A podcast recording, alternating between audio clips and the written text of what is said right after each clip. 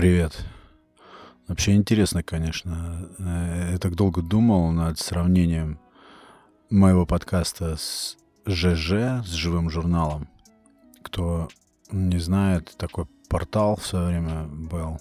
А может и сейчас еще есть, я не знаю. Ну, в том виде, в каком мне он запал в душу и запомнился вообще. Наверное, в таком виде он уже не существует. Сравнение я нашел одной из слушательниц подкаста очень приятным. И это сразу меня отправило в те времена, когда все писали вот эти красивые, незамысловатые текстики о своей жизни. Так это было как-то непосредственно, что ли. Я вообще не сторонник мысли вот этой вот клише «раньше было лучше», но волей-неволей просто сравниваешь тогдашнюю атмосферу сети и сейчас, эм, наверное, на заре, на старте всех этих вещей, контент, э, вообще потоки все вот эти были как-то, наверное, более искренними, наверное. Я так вот сужу. И ну, что касается ЖЖ, я помню, когда я первый раз зашел на этот сайт и вообще узнал, что это за сервис. Мне понравился, я очень долго там торчал как читатель. И знаете, мне было очень интересно почему-то, мне всегда так было интересно, по каким-то задворкам лазить. Знаете, меня не интересовали мейнстримовые какие-то топовые деятели, ну или в очень малой степени. В основном меня интересовали какие-то частные истории, какие-то неизвестные мне люди с неизвестных мест. Вот это для меня был настоящий азарт почитать, погрузиться. Там еще в этом ЖЖ, в этом живом журнале была такая функция, по-моему, в правом нижнем уголке экрана висела «Случайный журнал». Вот где я упивался просто. То есть ты кликаешь по этой кнопке и попадаешь на совершенно какой-то там рандомный журнал. Я помню, я следил за деятельностью какого-то деревенского человека, фермера какого-то, я не знаю, какой-то отдаленный регион России. Он там растил коз, какую-то живность разводил. И вот регулярно строчил по поводу того, как идут его дела, какие у него там наблюдения, успехи. Мне было до того интересно. Он выкладывал фотографии. А потом, ну, естественно, когда ты читаешь много, то думаешь, почему бы тебе не написать что-нибудь. Я завел такой небольшой журнальчик зачем-то, непонятно. Ну, было интересно, было интересно. И знаете, появились друзья. Немного, такой интересный нарисовался кружок душевный, знаете, вот, вот, вот опять я... Э, ну, все мы склонны ностальгировать, но на самом деле сейчас как будто бы такого либо нет, либо это очень редко. Я не очень люблю слово ламповость, но тут э, сложно подобрать другой какой-то описательный термин, да? Вот было более как-то мягко, было более по-домашнему. И вот у нас вырисовался такой кружок из, ну, может быть, я не помню, пяти или семи человек. Мы все были э, друг у друга друзья, комментировали вот эти все мысли. До того это было интересно. И, наверное, все-таки я еще раз скажу, да, все-таки было больше искренности. Вот чего. И мы как-то все друг друга поддерживали. Люди были из разных мест. Мне почему-то так выпало, что они были в основном из Прибалтики, что-то такое, по-моему, из Эстонии. Интересные люди.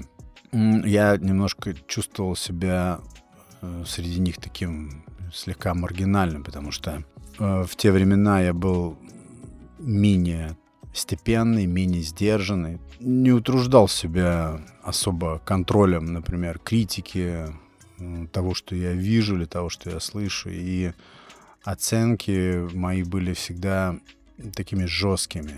Сейчас я практически не позволяю себе таких оценок. Я в режиме промолчу или в режиме какого-то мягкого замечания, такого обтекаемого. Раньше я напрямую бомбил, и мне было очень симпатично, что они меня вместе с этим вот моим таким гонором и даже агрессией, наверное, какой-то, какая у них в журнальчиках была вообще неприемлема, они меня принимали с этим, с пониманием.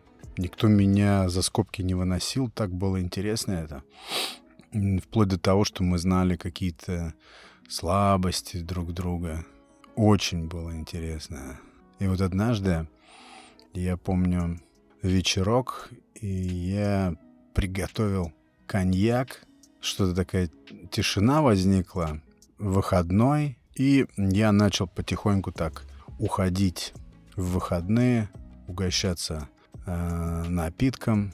Передо мной был экран компьютера, и вдруг я вижу, падает сообщение. Личное сообщение «Как дела?».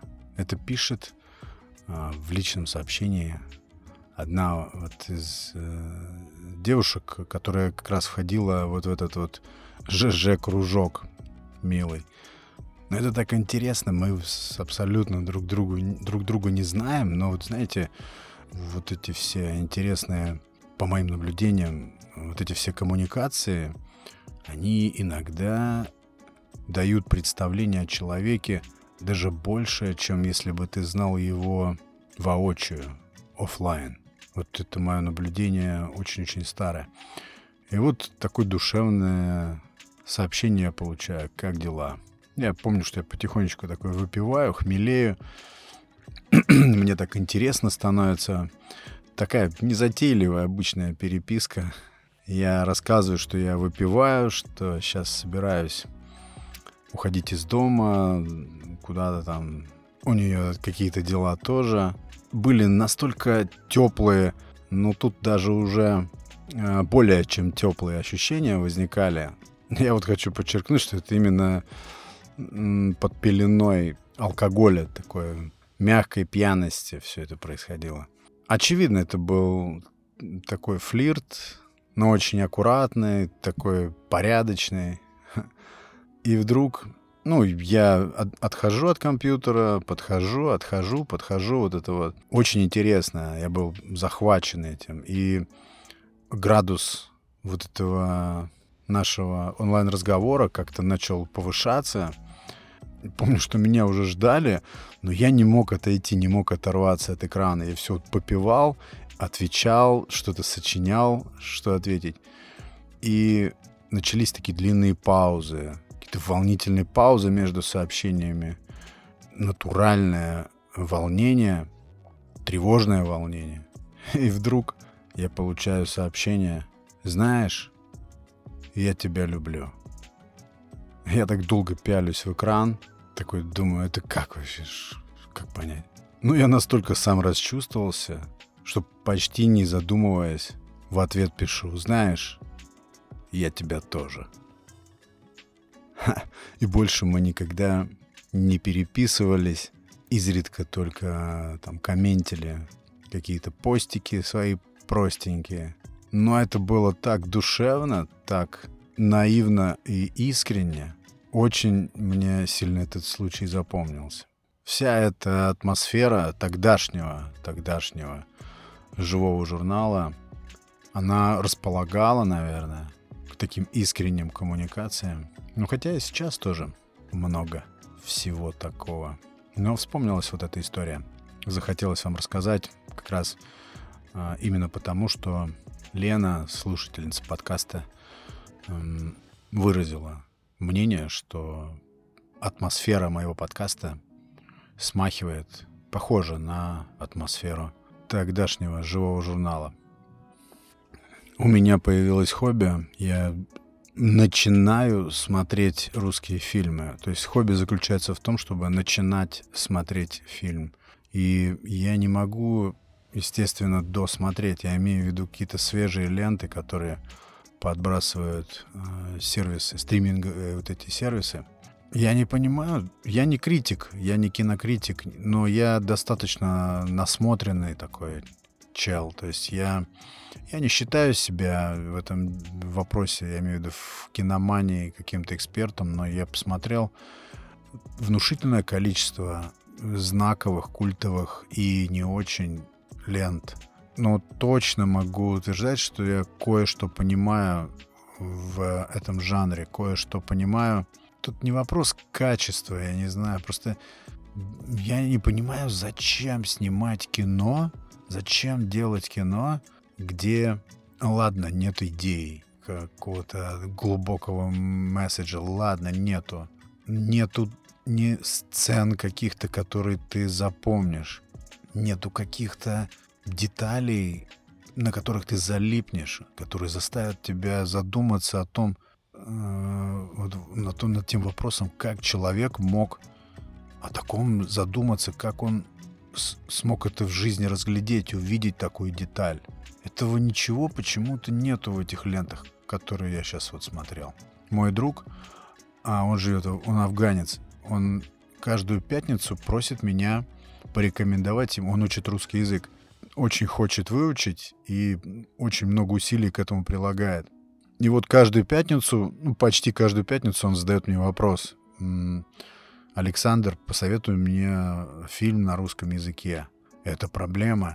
Причем я очень долго ему объяснял, что российский фильм и советский фильм — это не равно. Это две разные планеты. Это почти что не пересекающиеся какие-то миры. Он этого не понимает, и, и в итоге все, что мне остается, это рекомендовать ему только советские фильмы, ну, которые, за которые мне не стыдно. И я знаю, что м, эти фильмы достойно меня, нас, с вами, э, русскоязычное пространство, они нас представят достойно. Мне почему-то это очень важно. Я не могу дать ему вот это второсортное или третье... Какое там второсортное? вообще ни, ни к какому сорту не относящееся кино. Вот я покупаюсь. Написано на постере «Верность». Тема, которая э, долгое время верность, ну, супружеская верность, вообще верность. Слово, которое меня триггерило, ну, наверное, в течение лет, долгих лет. Не хочу ничего считать. Верность. Фильм. Ну, надо же мне еще нравятся э, фильмы всегда, э, в названии которых одно слово. И это слово э, ну, какое-нибудь качество. Например, там ярость или гнев. Вот одним словом, когда...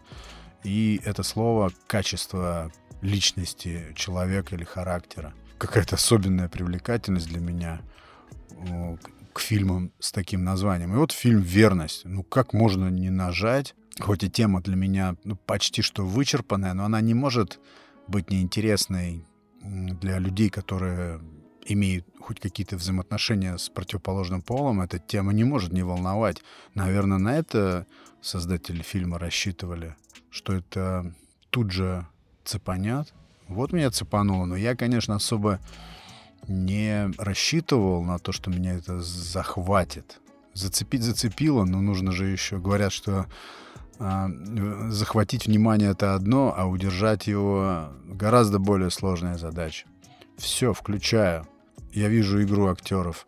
И у меня ощущение, что сейчас из-за кадра где-то появится оператор. Вот настолько все небрежно. Кого вы считаете своим зрителем? За кого вы держите своего зрителя? Я вот одного не могу понять. Вы что, правда думаете, что вот так все обстоит, как вы? И сцена сразу, первая сцена, она нас погружает во взаимоотношения, ну, видимо, читы, молодая пара, и, очевидно, оба совсем неверны, то есть обоюдная какая-то взаимная неверность. Знаете, даже вот я смотрю, и мне кажется, они не хотят сниматься в кино, они не хотят играть. Я не знаю, кто-то, или моя мысль, или чья-то еще, я не знаю, да все равно на самом деле. Вот говорят, что хорошие актеры, они не играют. Это только плохие актеры играют. Вот поверишь в это действительно. Неужели так сложно э, провести какое-то время не знаю, это же тренируется все. Это же нужно натренировывать. Этому нужно, во-первых, учиться, как, например, вжиться, да, в роль. Вот я каждый раз привожу пример Хавьер Бардем. Он просто находится в кадре, и все. Он может ничего не делать. Он просто находится в кадре, и ты на него смотришь, и вы настолько сцепляетесь своими сознаниями, ты как зритель, и он как актер, и он это знает, что это перестает быть какой-то игрой. Я уверен, что они огромное количество времени проводят, а, прежде чем они готовы играть роль, вообще находиться внутри картины. Мне потом еще так интересно, как тяжело и насколько тяжело и как долго длится у них период выхода из роли. Я уверен, что это тяжелая работа. Я имею в виду вот этих тяжеловесов, серьезных артистов, настоящее искусство. Да и театр, допустим, взять тоже, ведь это нужно не вжиться, а вживиться, нужно настолько в, в себя это впустить, и это перестает быть игрой. Это становится самим бытием, то есть самой жизнью, так как оно обстоит. Если ты играешь отчаяние человека, оказавшегося на дне отчаяния, на последней точке, все, последняя станция. Вот, допустим, взять фильм «Beautiful», как раз с Хавьером Бардемом. Я не знаю, этот фильм меня постоянно выскакивает. Когда вообще за, заходит речь о кино, кто-то говорит про кино, высококлассное кино. Режиссер Алехандро Гонсалес Синьорито, мой один из моих, да самый, наверное, любимый режиссер. И вот я вспоминаю фильм Beautiful. Если не смотрели, посмотрите. Это очень такая жестокая драма. И смерть, и жизнь, пучок разных таких вроде бы, вроде бы уже давным-давно освещенных и проработанных тем. На самом деле там такие залежи смыслов. Вот человек находится на крайней точке отчаяния. Смотрите на его поведение. Я не хочу думать, я не могу думать, что это игра. Я не хочу понимать, осознавать, что это кино. Это не кино. Это задумывалось как кино, но это не кино. Вот начиная с первых кадров, когда он встречается со своим умершим отцом, они стоят в лесу, и отец ему рассказывает о том, что когда умирает сова, у нее из клюва выпадает комочек шерсти. Они стоят, мило беседуют, это снится главному герою. Как его отец, умерший, пришел во сне к нему, умирающему от смертельной болезни. Вот она, крайняя точка отчаяния, там нету игры никакой. И, конечно, они настолько наполняются, настолько впускают в себя эту роль, что страшно представить то, как они из этого потом выходят. Или как, допустим, разные глубокие роли внутри их разума конфликтуют или просто сталкиваются друг с другом или сосуществуют. Эти вещи, конечно. Но это кино. Это речь идет о кино, а не о том, о чем я сейчас вот говорил. Я просто не могу, я, я не понимаю. Отдайте те средства, те дикие бюджеты, которые тратите на создание таких лент, лент отдайте их а, детишкам каким-то в какой-то детский дом или ну, на какую-то благотворительность не снимайте так, такие фильмы. Не надо, это, это никому не нужно. Ну, правда. Ну, хотя, с другой стороны, это же как чипсы. То есть есть музыка чипсы, да, без нее никуда не деться. Есть вкусная пища, да, э, я имею в виду как раз кино, параллель, да, с вкусной какой-то полезной питательной пищей, которая предназначена для человека. Есть какие-то какой-то фастфуд или какой-то снэк дешевый. Наверное, я не критик. Я не критик, не кинокритик. Это частная лавочка, частное мнение и всего это. Наверное, без такого вот э, э, чипсового кино, наверное, тоже не обойтись, что ли, я не знаю. Я свое мнение просто здесь своим мнением с вами делюсь. Я не могу смотреть просто. Я с удовольствием, я хочу посмотреть, я хочу окунуться во что они вот, а, в то, что они понаделали. Мне интересно поэкспериментировать, я готов пойти на это, но я не могу. Они разыгрывают сцену, вот эта чита, эта пара, которой в жизни не может существовать. Если что-то подобное, вот сама идея, идея, она может быть великолепной. Да, вот что нужно оговорить обязательно. Идея может быть великолепной, то есть сама затея кино. Ложь между близкими людьми, тема неисчерпанная.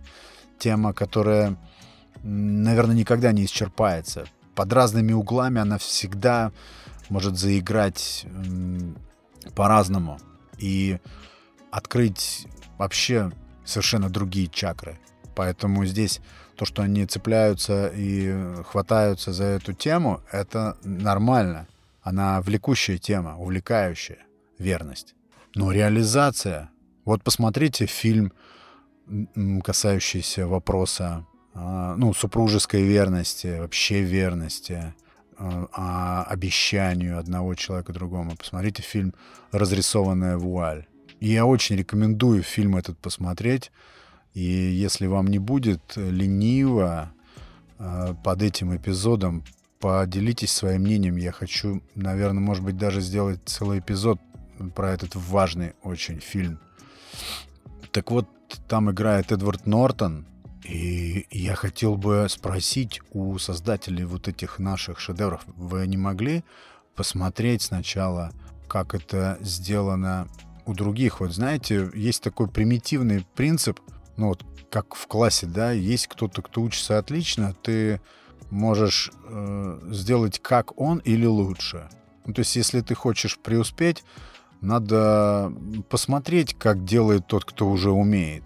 Не обязательно копировать, не обязательно заискивать, а просто посмотреть, какие подходы применяет тот, у кого уже получается.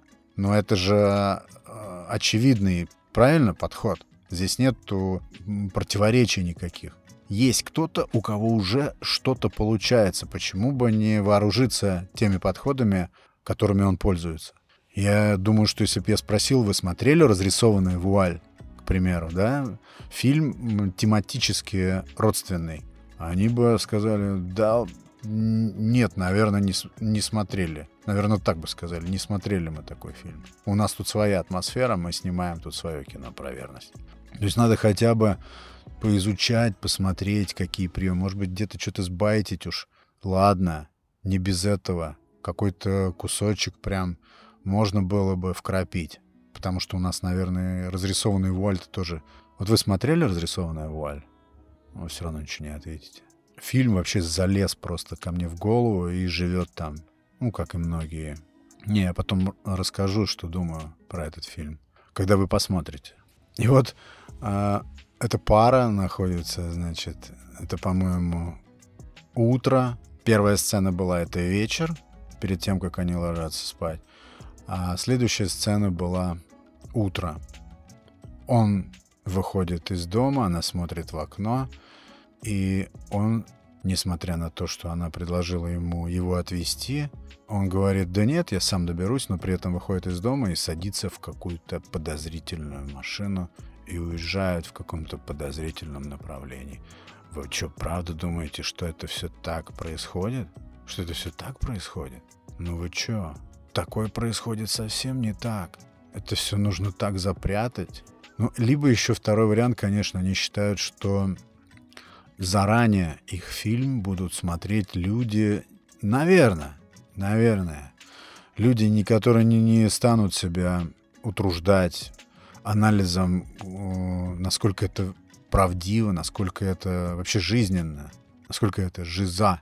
Они думают, наверное, просто сейчас накидаем вот этих карикатур, слепим э, сцену за сценой, и у нас получится, ну, что-то похожее на кино, связанное там одно с другим, с какими-то выводами. Какой смысл продолжать такое смотреть, если ты заранее уже видишь, что здесь тебе впихивают вот эти чипсы? Кино должно тебя либо вталкивать в реальность, в ситуации, в которых ты либо был, чтобы они отозвались в тебе, и ты сказал, о да, я понимаю, о чем речь, либо втаскивают тебя в ситуации, в которых ты не был, и ты говоришь, ого, так бывает, ничего себе, я буду к этому готов, или это интересно, надо же, хочу это пережить, или не хочу этого переживать. То есть тебе создается контекст, в котором ты испытываешь сильную какую-то эмоцию. Или наоборот, фильм выключает, легкий, например, какой-то фильм, очень хорошо продуманный, не знаю, сценарно, или ну, куча там разных приемов, да, которые тебя уводит вообще от реальности и погружает тебя просто в состояние какого-то отдыха, выключает тебя из жизни, из твоего контекста, выключает, вытаскивает тебя, спасает на какое-то время, на полтора часа. Вот мне я от кино жду именно таких воздействий всегда. И жанр здесь не важен, там каст не важен, кто там режиссер, кто сценарист, это не важно все. Важна эмоция. И нет, даже не, не это главное, не это главное. А самое главное — доверие доверие, когда ты доверяешь не то, что ты решаешь, я доверяю вот этому художнику, и я верю в то, в то, что происходит в этой ленте. Крутое кино само тебя в это во все вовлекает и втаскивает. Тебе даже не нужно интерпретировать это как верю или не верю я в это. Все это уже происходит, и ты часть этого действа. Главная причем часть. Потому что твой глаз и твой мозг сейчас обрабатывают это. А здесь, хочется сказать, вы сами пересматривали это? Вы сами-то вообще верите в то, что вы делаете? Вы сами когда-нибудь переживали те чувства, которые вы хотите вот в этой сцене, например, показать, выразить? Вы сами-то в этом были внутри таких событий, чтобы это выдать зрителю? Если ты драматический актер, ты сможешь им быть только если ты сам был вплетен в эти жуткие обстоятельства.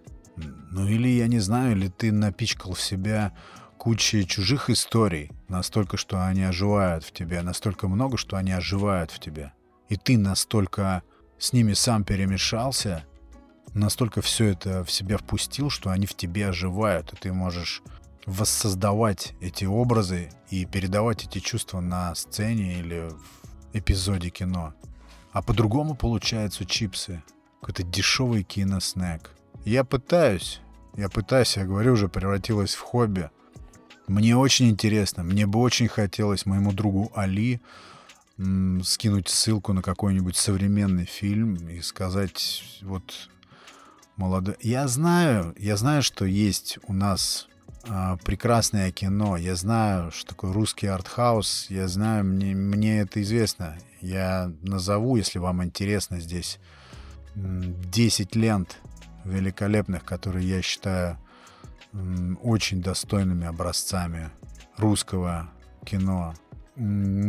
Как бы продолжателями, может быть, традиции советского в лучшем случае, в лучшем варианте понимания этого термина. А может быть, даже и не продолжатели никакие они, может быть, это новое даже кино. Но оно не получило никакого импульса. Но, опять же, хорошее кино не для всех. Хорошее кино, как вкусная питательная пища. Ее мало кто ест. В основном всем нужен легко доступный снэк или фастфуд. Вот такие вот киночипсы. Ну пусть, пусть будет. Что ж теперь делать? Люди старались. Ладно, друзья, буду завершать. Надеюсь, не сильно вас отвлек от ваших дел. Всего вам славного. Делитесь мнениями. Может быть, я просмотрел, может, вы знаете какое-нибудь хорошее, современное русское кино, которое бы я мог посоветовать своему другу и сам посмотреть. Я немного, конечно, въедливый, есть такое, въедливый. Но знаете, это вкус, это чувство вкуса. Что с этим поделаешь? Я не могу играть в то, что мне что-то нравится. Если мне не нравится, что здесь можно сделать? Ну вот так. 235 эпизод «Несу подкаст». Это был. Большое спасибо вам за внимание. Подписавшиеся и нашедшие подкаст в Яндекс Музыке, добро пожаловать в Телеграм. Там чуть больше бывает всякого. Плюс у нас там возникают частенько, ну, не очень активные, но довольно интересные интерактивчики – мы там делимся мнениями. Не сильно спорим, правда, жалко. Но всякое бывает. Все впереди. Все еще впереди. Это был Александр Наухов и Несу подкаст. Пока.